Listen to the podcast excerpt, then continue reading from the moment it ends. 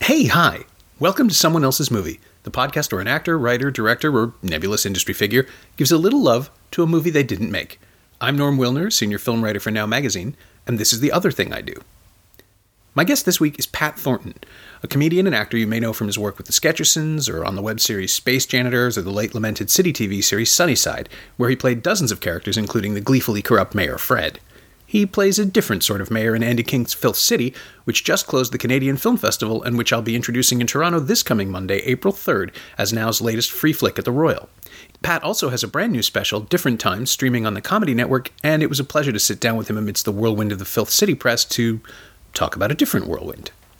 Pat picked A Serious Man, Joel and Ethan Coen's 2009 comedy about the trials of Larry Gopnik, an unassuming Minnesota academic whose life becomes a maelstrom of inexplicable complication in the weeks leading up to his son's bar mitzvah in 1967. Michael Stuhlbarg's magnificently indignant performance provides an anchor to hold down all manner of foolishness, with delightful supporting turns from Richard Kind, Sari Lennick, David Kang, Steve Park, Michael Lerner, and the pitch perfect Fred Melamed, whose name will escape both Pat and me when we most need it in this episode. Just warning you in advance about that. Sorry. This is someone else's movie. My wife and I try to see all the best picture noms every year, and since we've been together, this is the this is the one that I've like wanted to go back to. Like it is, it is just poetry to me. Like it's. Uh, I posted on Facebook that I watched it last night, and I couldn't believe how divisive it was. So many like Coen Brothers fans hate this movie. Really? Yeah, Because it's like their most. I mean, it, I think it is their most autobiographical in, in the Yeah. set where they were kids. Yeah. It's, it's like.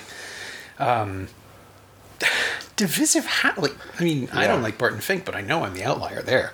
No, I know. They, they certainly have weirder movies that I think are harder to get into. Yeah. Uh, but what I like about this one is that it's. Um, I feel like it's part of like a series that they've done of movies where with just about a man in the middle of a storm. Yeah, you know, yeah. like uh, Lebowski's like that, where he's just like. Uh, where he just runs into all these crazy characters that are all uh, coming down on him, and he has no idea what's happening. Uh, Hail Caesar was like that, and Hail Caesar really made me want to watch this movie again because it's the it's the same kind of journey. It's just, uh, but it's in an already cartoon Hollywood world, whereas this is just a regular guy Yeah. who's just getting destroyed every angle and uh, and then there's like there's no redemption for him there's nothing to learn but his performance is so uh, just so great that I uh, that I can just watch this guy get buried you know what I mean yeah, it is. It was incredible watching it. Uh, I saw it at a press screening before TIFF that year, so it would have been like mid-August, and it was just this blasted, exhausting day, and it not only perked me up, but it just completely removed me from everything else I was doing. And I, I think it was me and Adam Nayman. We were the only ones laughing, but we were laughing really hard.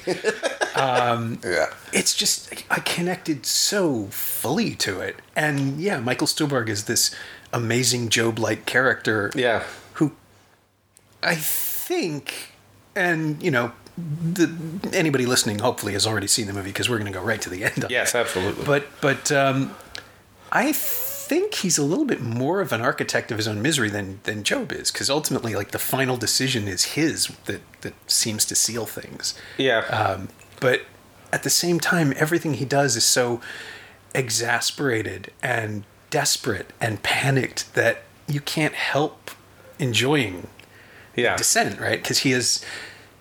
Um, just I'm, sorry. I'm just I'm thinking of the way he draws the Schrodinger's cat question, and it's just it's so childish and, and simplistic.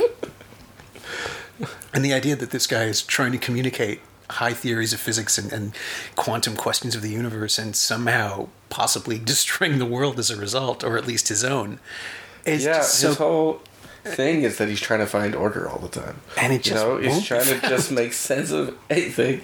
It's a scene where he has just gotten in a car accident, and he comes in and he's so shell shocked in his office, and he has to take this phone call from the Columbia Record House. just all about uh, Santana Abraxas. Yes. Like, Santana Abraxas? I just got in a serious car accident. it's just amazing. I can't get over it. I also like that they. Um, I feel like this movie, sort of in the same way that Book of Mormon does it. Uh, they, with all like due respect to the religion, they they show you how crazy it is. Yeah. you know, like like it's like very respectful, very Jewish. You can see that they're very into being Jewish, all that stuff. But there's this, but all of these uh, rabbis that he has to meet with, and uh, and nobody has anything close to an answer. Yeah. I, I I do love that too. The the idea that I mean the the they're debating. Um, how can I put it? There's a constant debate in Judaism over whether religion is the answer or just an excuse for more arguing. Yeah. And and that's how I've always sort of pictured it through my family's experience has simply been, yeah, well, the rabbi will say something and then you just immediately take exception to it. There are books that accompany the Bible, the Talmud, which comes up a lot in the Serious Man, which are not actual Bible books, but they're not they're not part of the Old Testament. They're simply deliberations over it. At Passover, there's this thing where uh, I, I, love this so much because it's the most frustrating thing in the world. To be to be a kid at a Passover Seder is to be bored to tears by adults reading from a book for three hours that you don't care about. And then there's the point where you're 15 or 16 years old where you start actually paying attention to the text over and over again. It comes around every year. You have to listen to it and you have to read some of it. And there's this one bit about how the 10 plagues could have actually been 500 plagues or something like that because there's paragraphs devoted to this. Well, if you see the hand of God as a thumb and four fingers, then each finger is delivering a plague. But and then it's like it's it's so ludicrous. It's like well, and then Rabbi Gamliel said, well, each knuckle could be considered, so it's really another thirty plagues per knuckle. It's it's madness, and it doesn't help. you're, you're no closer to dinner. Yeah, yeah, yeah. Than yeah. you finish, and that's what the serious man is to me. It is the personification of a certain type of American conservative Judaism that just they have opinions on things and they aren't finished talking and you have to then answer them with another parable and each rabbi is, is another stage in that fucking conversation where it's just like but the parking lot speech or the Oh, Jew's the teeth. Yeah, the goy's every teeth. one Wow. every the goy's teeth that's right every one of them ends with no clarity and I, I mean, I know there were some people in the theater that just didn't enjoy them. That Yeah. uh, it's like, ugh, it's another story. But they're so great. They're just magnificently convoluted and absolutely useless. And and just watching Stuhlbarg's face as each new story starts, Yeah. and he sort of sinks into it. Yeah. it's a marvel. The scene at the beginning. Oh, the the scene in Yiddish. yeah, yeah. Which, which actually, Stuhlbarg told me I, I'd forgotten about this. He auditioned for that. Oh, that yeah? Was, that was his first audition for the film. He doesn't speak Yiddish, but he went and learned it, and said he was. He thought he was okay. Like he actually played the scene out. They they videotaped it or whatever. They they tested for it, and he thought he was okay. But then the Coens decided they were going to actually cast actors who could speak Yiddish for the Right. for the prologue, and then he read for both Larry and Arthur. uh, yeah. The role that Richard Kind ended up Oh, playing, yeah. and I, I'm trying to picture him doing that, and I just can't. Yeah, I can't imagine anyone but Richard Kind. Yeah, he's amazing. but I'm sorry, I derailed you. You were talking about the prologue. Oh yeah, it's just uh, it's. I mean, it sets the tone wonderfully for the whole movie, where you're just sitting there staring at this interesting scene, and when it's over, you're like, okay, what? and that's what I absolutely love about this movie, and I think that's what people absolutely hate about this movie. You know that it doesn't, it doesn't ever give you any answers, like beyond like, uh, you know, stuff happens. Yeah. Be a good boy. Yeah, it is. It is incredibly. I mean, it is a moralistic universe. There, I mean, I think the the thing that fascinates me about Larry Gopnik as a character is that being presented with a rightness and wrongness, he knows what's right. He has a moral sense. He just keeps looking for loopholes that will let him act immorally. Yeah. Or at least, you know, profit from not acting morally. Right. Uh, and and that's that's the hook for me of so many other Coen Brothers films. Like um, Blood Simple is all about that. Raising Arizona is all about Oh, yeah. that. Um, and another film in which an outwardly insane person is the most sane person in the film. Yes. because Hi does. He knows what to do. He's trying to make his wife happy. He's trying to do right by this baby, but he's also created this this waterfall of chaos that just won't stop pouring over him. Yeah. and it's oh, it's magnificent. Uh, yeah, I, I'm I'm stunned again that this is the first time anybody's picked a Coen Brothers movie. It's been like two years of this podcast, and I think people are scared too. I think it's just too much. There's so much to unpack. Um, and I'm so glad you picked this one because it is. I think it might be my favorite of theirs. It it really is singular.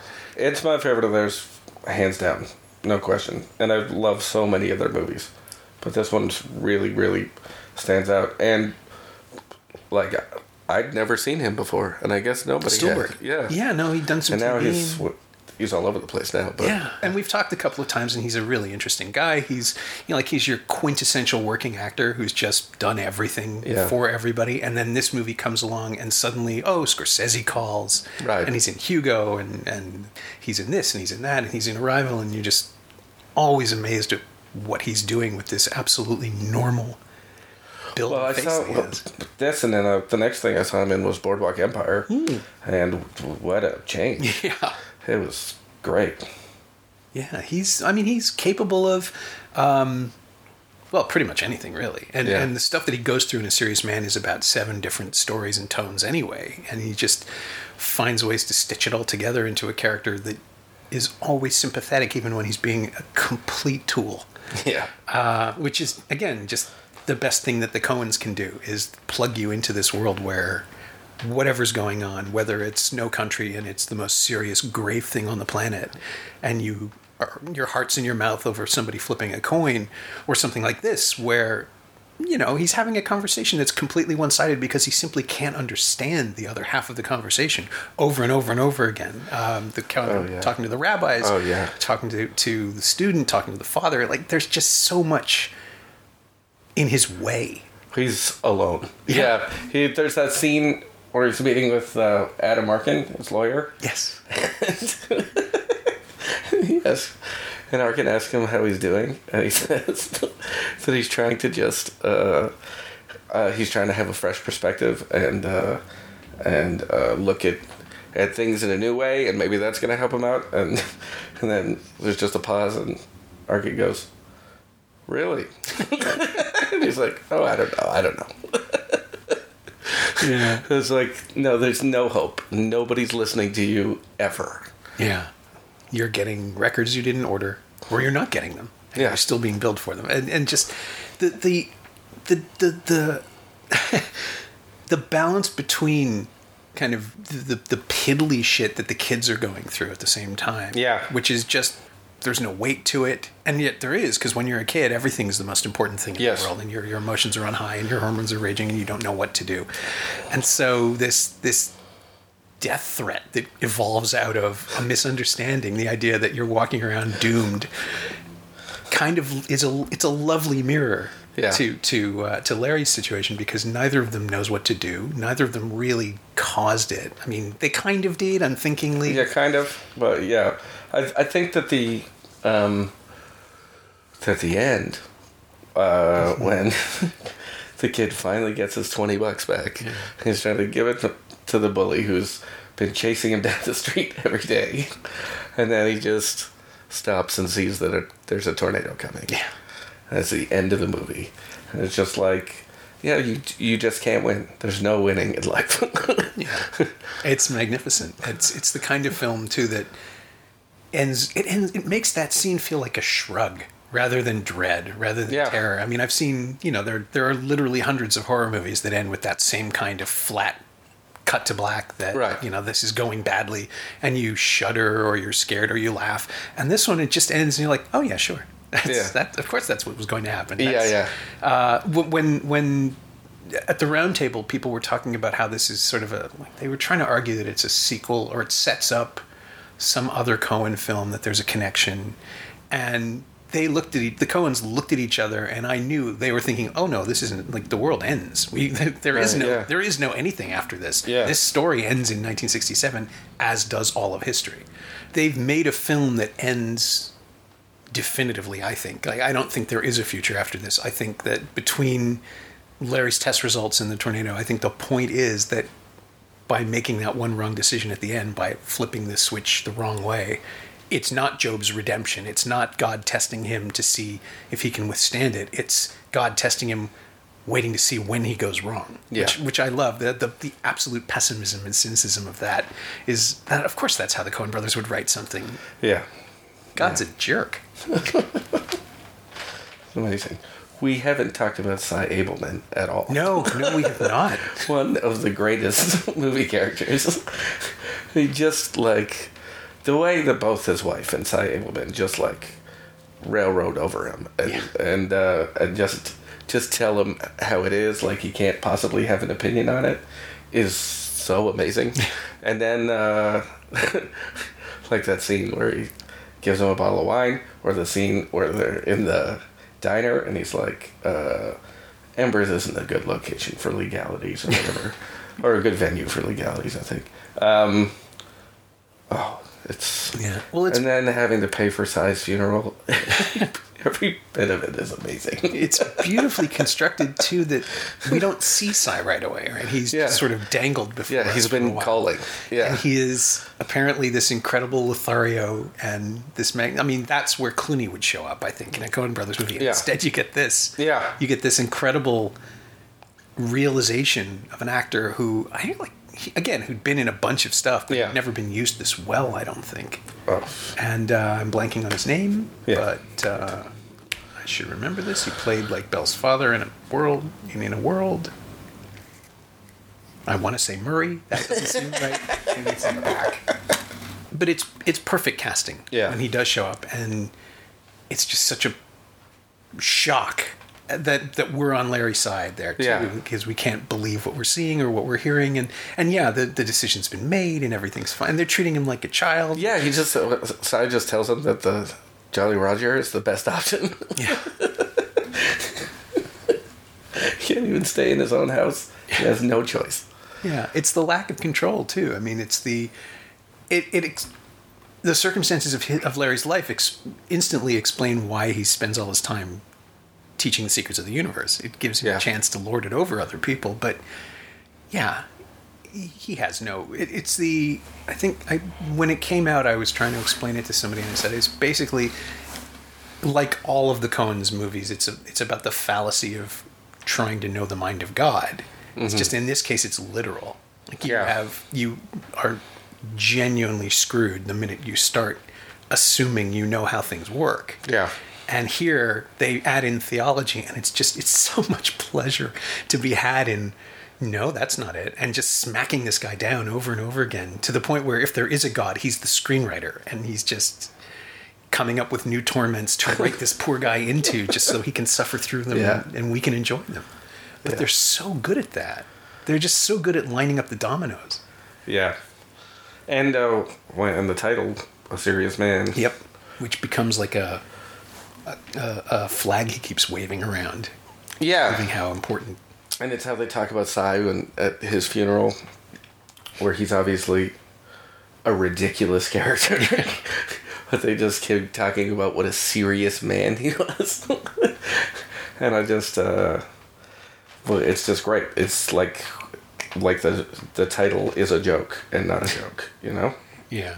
Well, it's it's how clearly how Sy presents himself. I mean, Yeah. it's it's God knows you could make the same argument about Trump this week. Like if you Yeah. keep saying something and insisting on something, eventually people get tired of disagreeing with you and like, okay, you can be president. You can, you know, you can be real. Yes, Sy will take Sy seriously. Yeah, yeah. There are, yeah, I can think of a couple of um, of examples but I just I get the sense that this is something they grew up with. Like they're simply translating whatever they heard as kids and writing it down and, and Yeah, creating so. a, a space for it. They must have known people like this. They certainly, you know, it's not them. They're not pompous in any way. They're really they're they're remarkably calm and well adjusted for people who make the kind of movies they make. Yeah. You keep waiting to hear about, you know, like one of them is a like a secret serial killer. They have a murder basement or something right. just to get out the demons.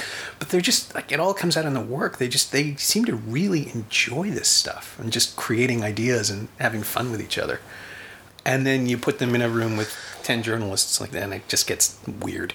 But when you talk to them one on one, there there's like a real a kind of resistance to dissection. They they'll talk about their work, but they I don't think they want to explore or examine how it happens Right.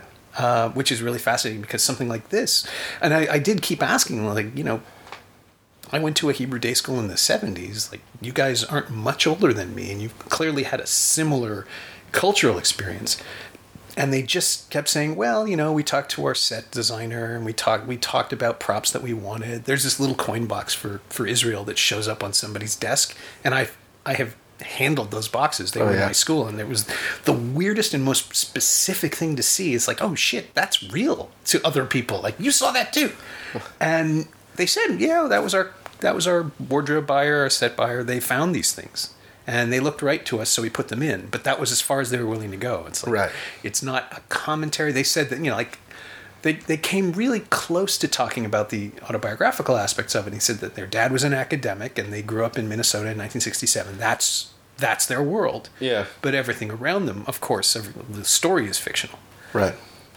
But then you start picking at it and you see like culturally the the way the parents and kids interact that's kind of them too right because they've Yeah. in the same age they go off and do their own stuff and Yeah. not worry about their parents it's it's it's a I had read that it was that it in earlier drafts it was more autobiographical that the that the um, that the kid had a, a much bigger storyline and then it got pushed much more to the father. Yeah. Well, that would make sense. I mean, you would. Yeah, because it, it's sort of unbalanced in terms. It's like a quarter kids and three Yeah. quarters Larry. But I can also understand why they would do that because his his dilemma is so much funnier. yeah, yeah, yeah. Their stuff is there's only so far you can take the kid stuff, really. Right. Yeah, but that the student that comes to see it. Yeah.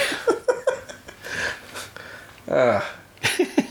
yeah. Just I know. remembering I watched it last night, like I said, so I'm just remembering all these parts and they hit me in waves and I laugh again. Yeah. it's just such a beautiful movie. Just the mileage they get out of Mere Surmise, sir.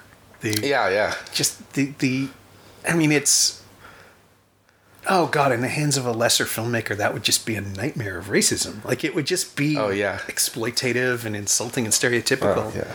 and by giving the kid indignity the fact that he isn't being understood either I, I love that moment because it's sort of it's this collision of not desire but just irritation like they both want to be understood and Yeah. neither of them will budge Yeah, there's this part where uh, in that scene where the uh, kid asks if he can retake a test, and then uh, Larry's like, "Well, the other students wouldn't like that, right?" And he goes, "Secret test," where it's like, like Larry obviously said something that he thought was a conversation finisher, you know, but nothing's enough for him. Yeah, Oh, but no one. Yeah, no one will take. No one will take no for an answer uh, from Larry, right? Because Yeah. the same thing happens with Sy, and Yeah, yeah. his wife, and and it's just everything that does seem like a reasonable. Yeah, his Uh, neighbor's trying to proposition. build a a boat shed on his property, and oh, Yeah. And his brother is running around being insane. I mean, there's also that. There's also this incredible, weird relationship outside of everything else. Um, someone who has been destroyed by his own genius, which I assume is what Larry is afraid of. But also, there's really no sign that Larry is enough of a genius to destroy himself. That I, I love how important he wants to be. Yeah. And just can't be. He can't even get people to acknowledge him in scenes. He can't even get someone to give him a straight answer on the simplest point. Everybody has to launch into, and that's it, right? I mean, that's that's that's Miller's Crossing, and that's uh, that's No Country in a weird way. People are constantly missing each other's intentions and talking past each other. It just it slots so perfectly into their filmography and what's to come with stuff like Hail Caesar and yeah, no Intolerable Cruelty was before. I love Intolerable Cruelty. Nobody else does. so do I. Oh, good. So do I. It's- yeah, I don't know why it's so hated. I recommended that movie to to a bunch of friends who were so mad at me when they saw it. Yeah, yeah. I don't think I laughed harder that year than at the Wheezy Joe line. like it's just it's it's built so beautifully. I mean, The Ladykillers is a film I can't stand of theirs, but Ladykillers, I haven't even seen all the way through. I um, well, I think I just fell asleep watching it one night and Mm. was like, nah. there's stuff in it that's okay. But and I yeah. like, and I'm a huge Tom Hanks fan. You know, like I, uh, it's very popular to hate on Tom Hanks, Aw. but I uh, d- defend that guy all the time to my like most uh, cool friends. But I can't defend what I saw in that movie. No, no, no. it's it's not it's not the kind of thing you can argue for. It's it feels like a. It's just a to- yeah. The Ladykillers. I mean, it, it's it's a total mismatch of tone and material and and talent. Like the only person I think who gets through it well is J.K. Simmons because he just doesn't give. He's just giving that performance, and it doesn't matter what else is happening in the frame. Uh, the way he says the phrase "mountain girl" is just like. It's not contemptuous exactly, but it's like, nope, this is Mountain Girl. This is what I'm saying. Get out of my way. I'm finishing my scene. But, but yeah, but something like Intolerable Cruelty, again, it's so precisely calibrated, and it just missed the audience. I think people just wanted something else from it, and I have no idea why. Every everybody put out the right message. People, uh, Clooney said it was the capper of the trilogy of idiots that he did for, that he did for them, which is such Yeah. a great way to put it Yeah, yeah. he he he gives the performance he should be giving. Zeta Jones is great. It's a it's a oh I like it so much. I'm actually getting tense now thinking about people who dismissed it. But I know. I don't understand what they thought it was going to be. Like, if they thought it was going to be more of a down the road, uh, like middle of the road, um, yeah, romantic comedy. You know, like like I don't know what they thought it was going to be. Like it, like it's a it's Clooney and Coen Brothers together. It's nuts. The Yeah. movie's nuts, and it's beautiful. yeah. I mean that's what you want from them doing a farce. It's Yeah. the idea that they were going to deliver yeah a mainstream satisfying crowd pleaser. I saw it with an audience at the Varsity that just sat there. yeah. did not get laughs. I, mean, I laughed, but yeah, they're going to do what they want to do. That's the other thing too. It's like people being disappointed by Llewyn Davis, which is just this beautiful, sad musical. And how can you be disappointed by it? It it so clearly isn't concerned with how you care or feel. I think it's just doing its thing, just like Llewyn does. And then the point of the film is that the same point of the serious man, actually, which is that no matter what you do, if people don't want to hear you, you're going to get bulldozed over. Something Yeah. else will come along. And I, I, I keep thinking that there must be a reason they chose to make this after Burn After Reading and after um, uh, No Country for Old Men, and and it feels like it feels like they're saying, guys, you know, like we do, we can only do what we do. And Yeah. then they said, when I asked them about that, they're like, eh, no, it was just the third one in line. We we wrote all three at the same time, and this is the one that went last. That's all. And I was like, okay, Oh wow. thanks for letting me try to understand it. I just don't like being asked that, huh? They don't. No, they're Yeah. really resistant to any kind of in, of external examination. I mean, I'm sure they interrogate themselves constantly when they're writing the scripts, right? yeah. Because that's how you have to build. But yeah, they're really they're weirdly resistant to external examination, Yeah. which is again, this movie is all about treating Larry like a specimen and picking him apart and pulling his layers out, and yeah, they give nothing back. Do you think they're just scared of being of inviting pretension? You know, like Maybe. like think they just just like if you like it, I'm good. Yeah, well, it's like, weird because let's not get into a conversation about how important it is. You know? Yeah, their stylistic choices have been like they'll make comedies, they'll make dramas, they'll make they've done every genre except like children and horror, Yeah. and I'm sure they'll get there. Uh, it and I I am I'm in the camp like let them do whatever they want. I I'm disappointed like once every ten years. Yeah. and even then I'll acknowledge that a movie does what it wants to do. They're they're incredible craftsmen, but. Um, yeah, no, the the the idea that if you look into if you look into your process too closely, you fall apart. I, I'm kind of fascinated by that too. Like filmmakers who don't want to look too closely. Yeah. I mean, like David Lynch goes into analysis, and his movies get less interesting almost immediately. It's kind of fascinating. um, but the yeah, the the Coens just the fact that they made a movie about their childhoods and then they decided to add all of these other factors to distance it is just something that's sort of been pulling at my brain ever since I saw it. I mean, Right. how do you do that and then say this has nothing to do with who I was? Yeah, yeah. In fact, this world ended. Yeah, that's true. Maybe that's the answer. Put it behind us once and for all. Yeah, and yeah. the next thing they did was True Grit, which is this incredible. I mean, it's not totally serious because of Matt Damon, who is just amazingly funny. awesome in that movie. Yeah, and again, Yeah. gets no credit at all for the idea that he's going to play the entire, like the last two thirds of his screen time will be spent spitting blood and Yeah. chewing his tongue like brisket. Yeah. Uh, but you know that film starts with such a somber, grim weight to it, and and carries it through all the way to the end. But that was the film they followed Serious Man with. It's like whatever, we're going to do this next thing. Yeah, I, I do love that that that um that every movie has their fingerprints all over it. Every movie is is theirs, but they really do whatever they want. Yeah, and they're terrifyingly smart and talented, and Yeah. can do anything they wanted. Uh, Yeah. It's uh, what was I thinking? There's there's another example. There's a perfect example of of that. Well, Miller's Crossing too, which followed Raising Arizona.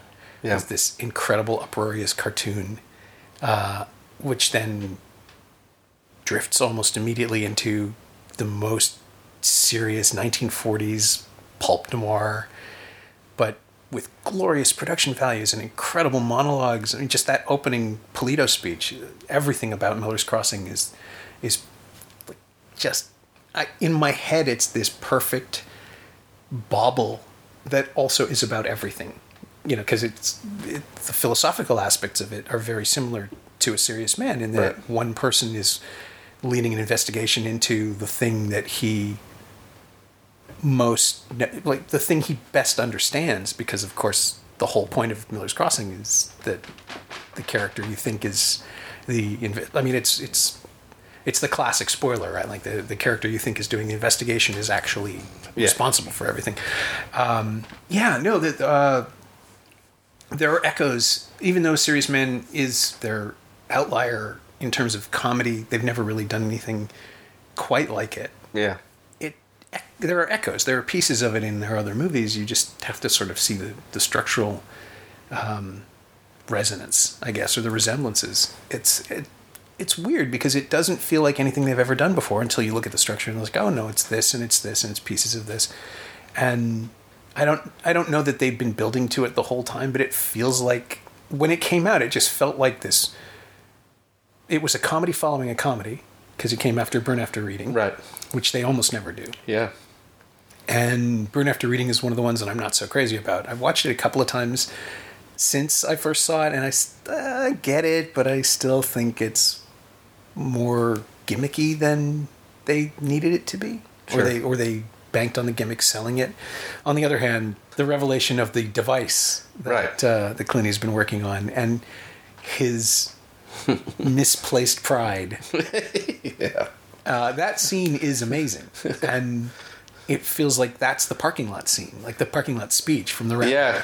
where you're just getting this incredible commitment to a really stupid idea, and Yeah. the the insistence that it's going to solve everything, when mm, no, it doesn't.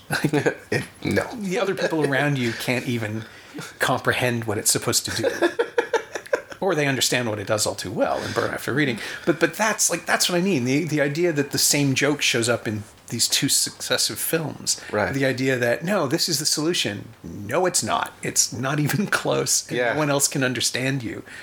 That's sort of what Larry goes through over and over and over again. Like Well, they I've- extrapolated the bit. Yeah, I mean, I always respect artists who obsess over the same ideas. I love it. Who just have something that they that they're working out. You know, Yeah. like I'm a, a huge hip fan, for instance, and uh, and some some albums. Uh, uh, Gord Downie will use the same phrase in a number of songs. Yeah. You're like, yeah, he just couldn't get that out of his head, I guess. Yeah. and uh, that's it's uh, very similar with the Coen Brothers. That there are like things that you see in movies that are just comforting because they're in their other movies. Yeah, it's true. I mean, uh, do you think they're comforting for them, or that it's something they know they can trust that will work? right. Yeah. Yeah, I mean, Which I guess is the same thing. yeah, it's it's probably the same thing. Yeah. What was so okay? When was the first time you really started to understand what they were doing? Because for me, it didn't click in until Miller's Crossing. Yeah. Okay. I mean, the first movie I fell in love with obviously was Raising Arizona, but I'd never seen anything like that before. Yeah. you know, like it was crazy, and uh, uh, and Lebowski. Lebowski's a masterpiece. Uh, It's so great, but it's um, it's like too popular. Okay. in a way like it uh um uh it's like somebody like i told you i i posted that i saw this movie last night and uh, i got a bunch of facebook comments about the coen brothers and about this movie and and stuff and and somebody said that they don't hate the lebowski they hate their fans. Yeah, and that uh that makes sense to me that that's it's just sort of i guess because the dude is like he's called the dude. He's like a cool character uh which is n- nothing i ever really attributed to to the coens that they're like like there's so much cool stuff but i never feel like they're trying to be cool Yeah. you know, like uh, there's nothing in this movie that's trying to be cool. you know, except maybe the old rabbi uh, talking about Grace Slick. But um, And Sy. Sy thinks he's cool. yeah, yeah, yeah, Sy definitely believes he is like a man among men, yeah, although he clearly is not. Yeah. No, Leb- Lebowski's fascinating to me because I can see why people connect to it yeah, for its sort of attitude and its vibe. But if you actually pay attention to it, the dude, he's a terrible detective. He solves the mystery by mistake. Right. And it's a story about idiots floundering in a world that they can't control. Again, Yeah. just like this one. Yeah. But the appeal of it, I don't know. Like there, there's this this whole level of pothead cinema that connects to people who either wish they could smoke that much pot or do smoke that much Right. pot. And I've never been able to understand that appeal because, you know, you get tired and you sit still and you don't do anything, and it's sort of the anti-comedy. Right. Um, the the like the Cheech and Chong stuff always built into freneticism. Bill and Ted, the kind of stoner humor is based on how smart the movies are. Yeah. How silly the characters are, but the warmth that comes out of them. It's it's like Lebowski is this weird angry movie about the Gulf War being stitched onto the long goodbye yeah, yeah, yeah. which is so fascinating and, I, and for that I, I adore it but Yeah. it's not a like it's only incidentally a stoner comedy i've never really understood that that connection yes, yes, but everyone lets it be that for them. yeah You know, like everyone, uh, yeah, yeah, everyone attaches themselves to that to that movie, and I think that uh, in a lot of ways they, I don't know, they don't like their movies for the same reason that I like their movies. Maybe I'm not sure, um, but obviously, John Goodman's performance in that is unreal. oh yeah no everybody's firing Yeah, on all yeah, cylinders yeah. like Aimee Mann shows up for two seconds Yeah. and she kills it she's like Yeah. everybody that and that movie feels like Julianne Moore. Yeah. and it it feels like everybody's having so much fun.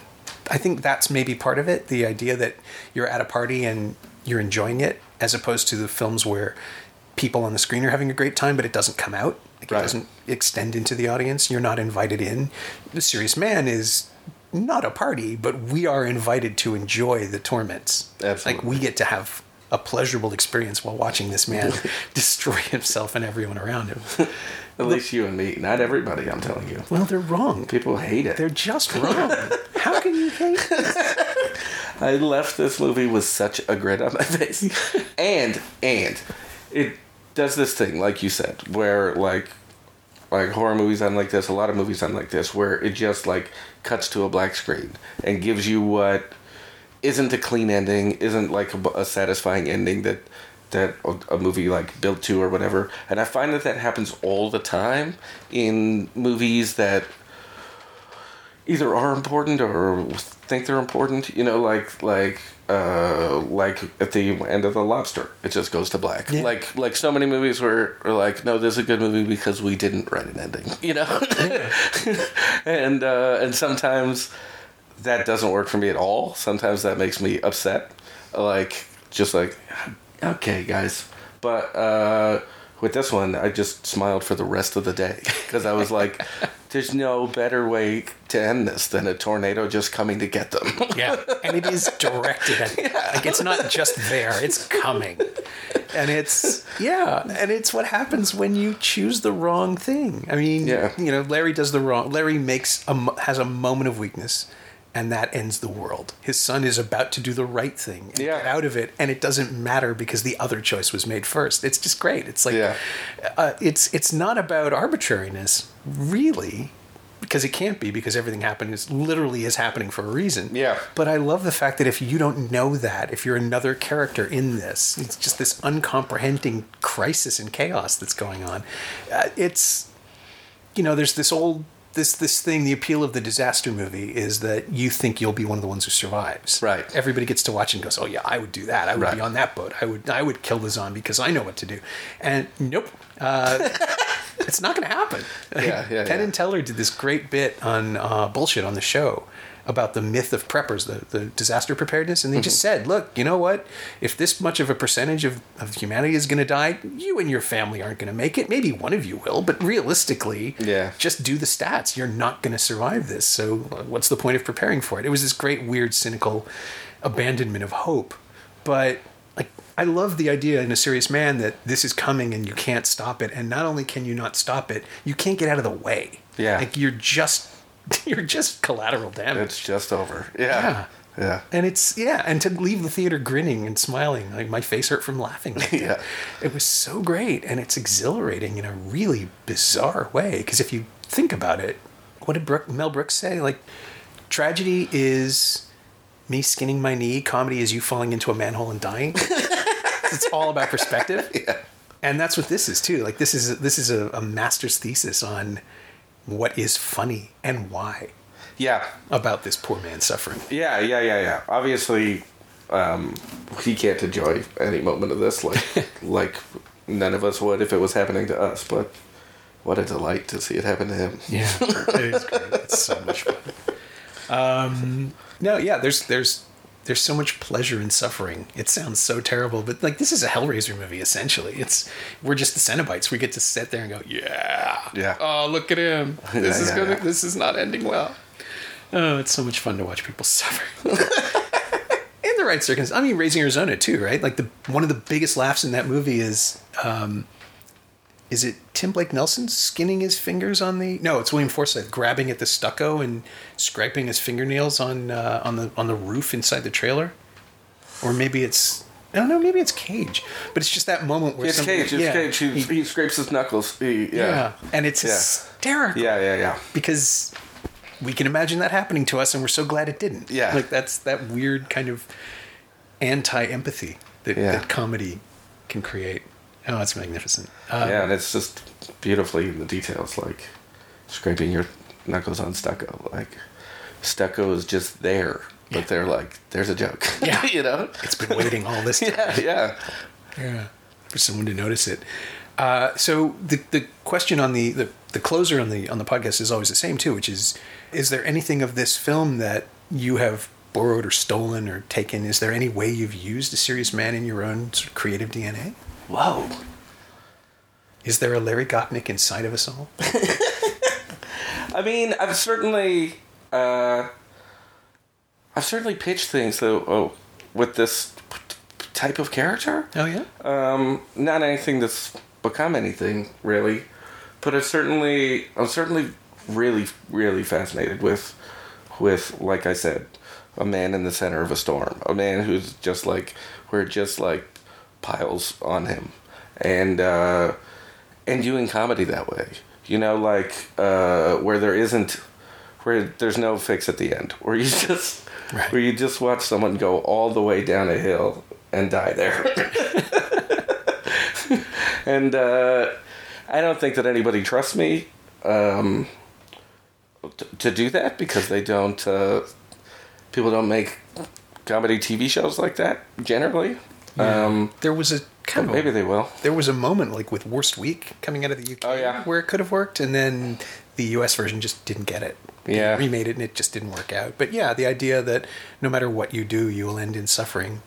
Yeah, like uh, That is comedy. like like the British Office was a little bit like that, except they, um, except like, then they had the love story to buffer it, right? Right. So like then these characters you just really like, and then uh, well you watch somebody suffer, Yeah. but Well, that's it, right? Like Tim and Dawn, you had the possibility that Yeah. they, they could break free. Right. They could get away from it. Yeah, so so that made it safe to do. Mm-hmm. Whereas uh, these guys aren't worried about it being safe. They're just they're just letting you watch this guy die. yeah.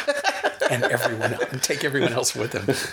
and I'd love to do something like that. I'd like to put pieces of that in if, if I can, but um, but yeah, if I have a, a TV show sometime in the future where where I pitch the show where the where I accidentally kill my own love interest in the first six episodes.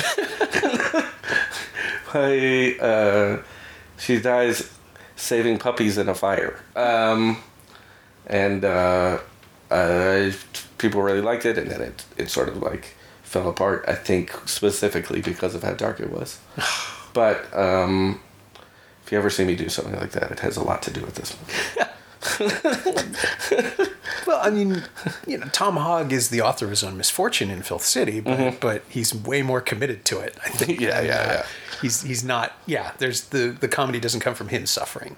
No, We kind of want him to suffer more, frankly. certainly he's uh, he's having a good time. yeah. So I have to ask, just that- because I covered Ford for years, like you're not playing Rob Ford, but you're playing a Rob Ford avatar. Like there, Yeah. there are things we have to recognize for it to work. Certainly. So how do you do that? Like, what was the way in that let you keep it from being just a, a repeat? the way in was um, uh, was Jimmy Cagney.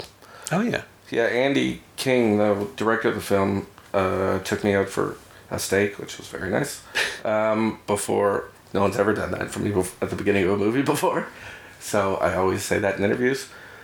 Work for him; he's great. Um, took me out for a steak, and he he said that uh, that he didn't want to make the Rob Ford movie, and that uh, that there was some danger in in trying to do an impression and I really had no interest in that. I'm not an impressionist.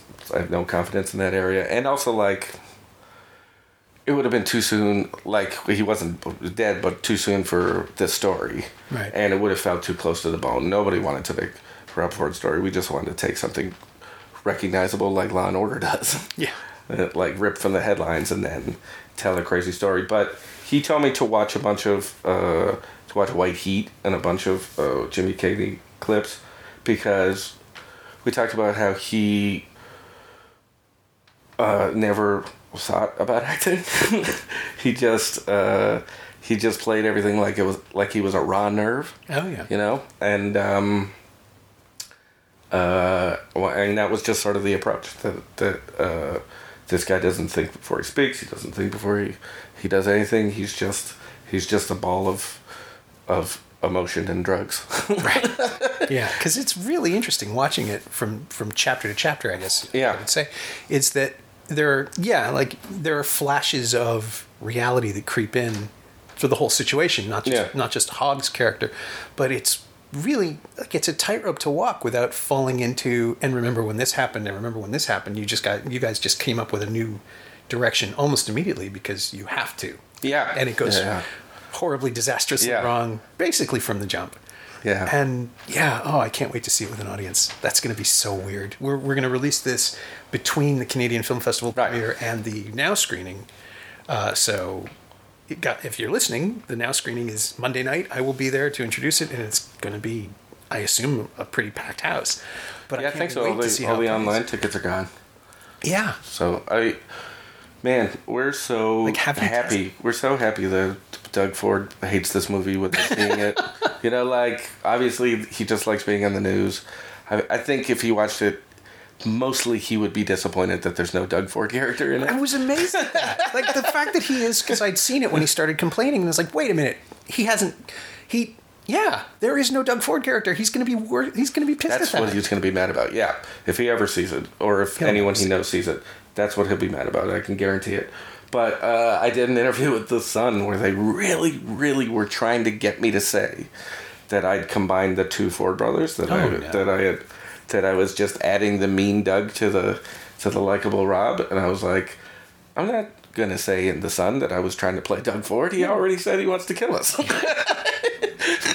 like, no. How?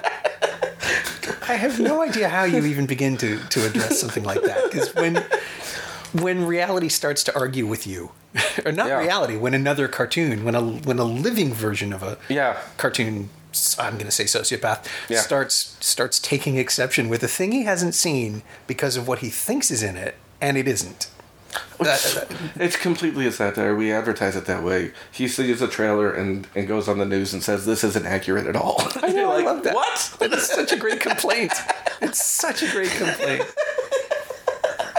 Uh, somebody, I got a pissy email from somebody about my Kong review uh, because I say correctly, according to the film, that it starts in 1973 when Nixon, at the end of the Vietnam War. And someone wrote in, because the film uses footage of Nixon announcing the drawdown of forces, and that all happened in 1973. And then the, the writer wrote in and said, uh, the fall of Saigon wasn't until 1975. Clearly, that's just a typo.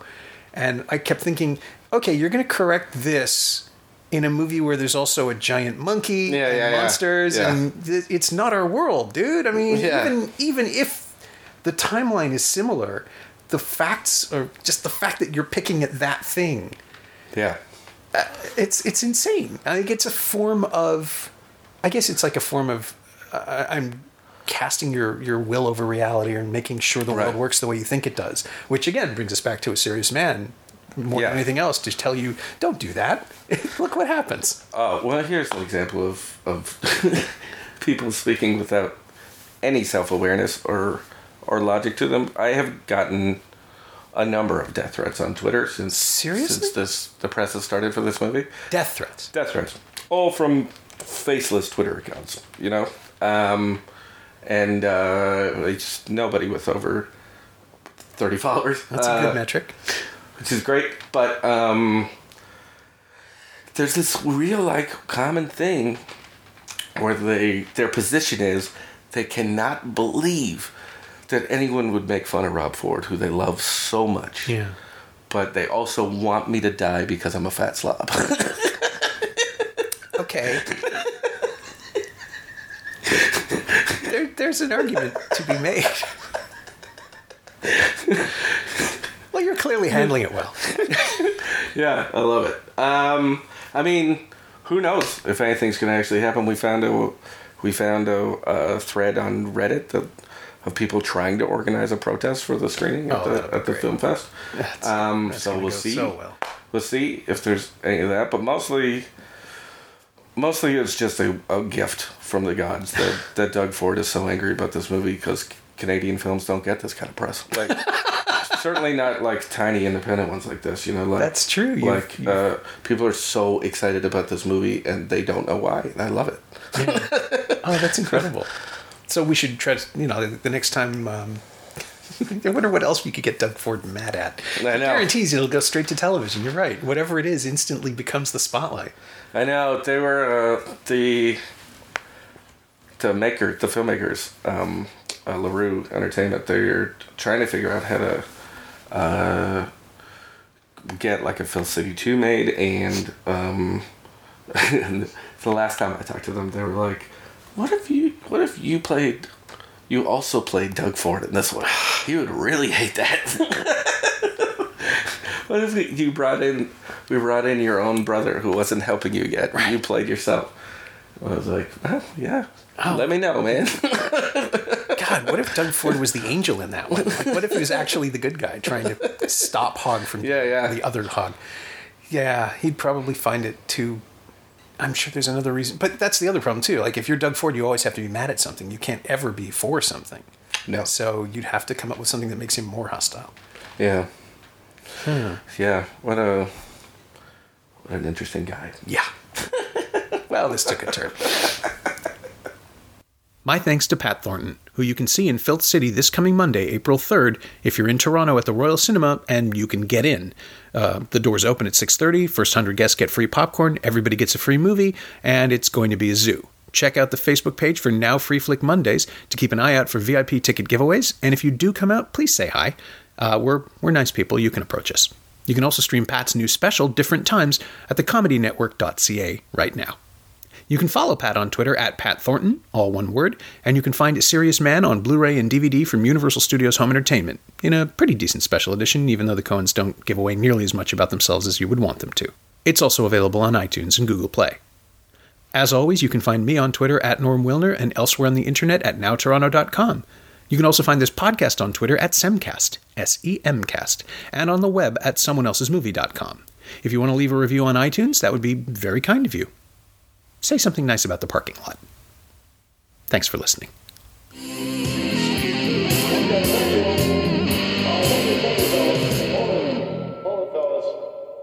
I'm afraid you're just too darn loud.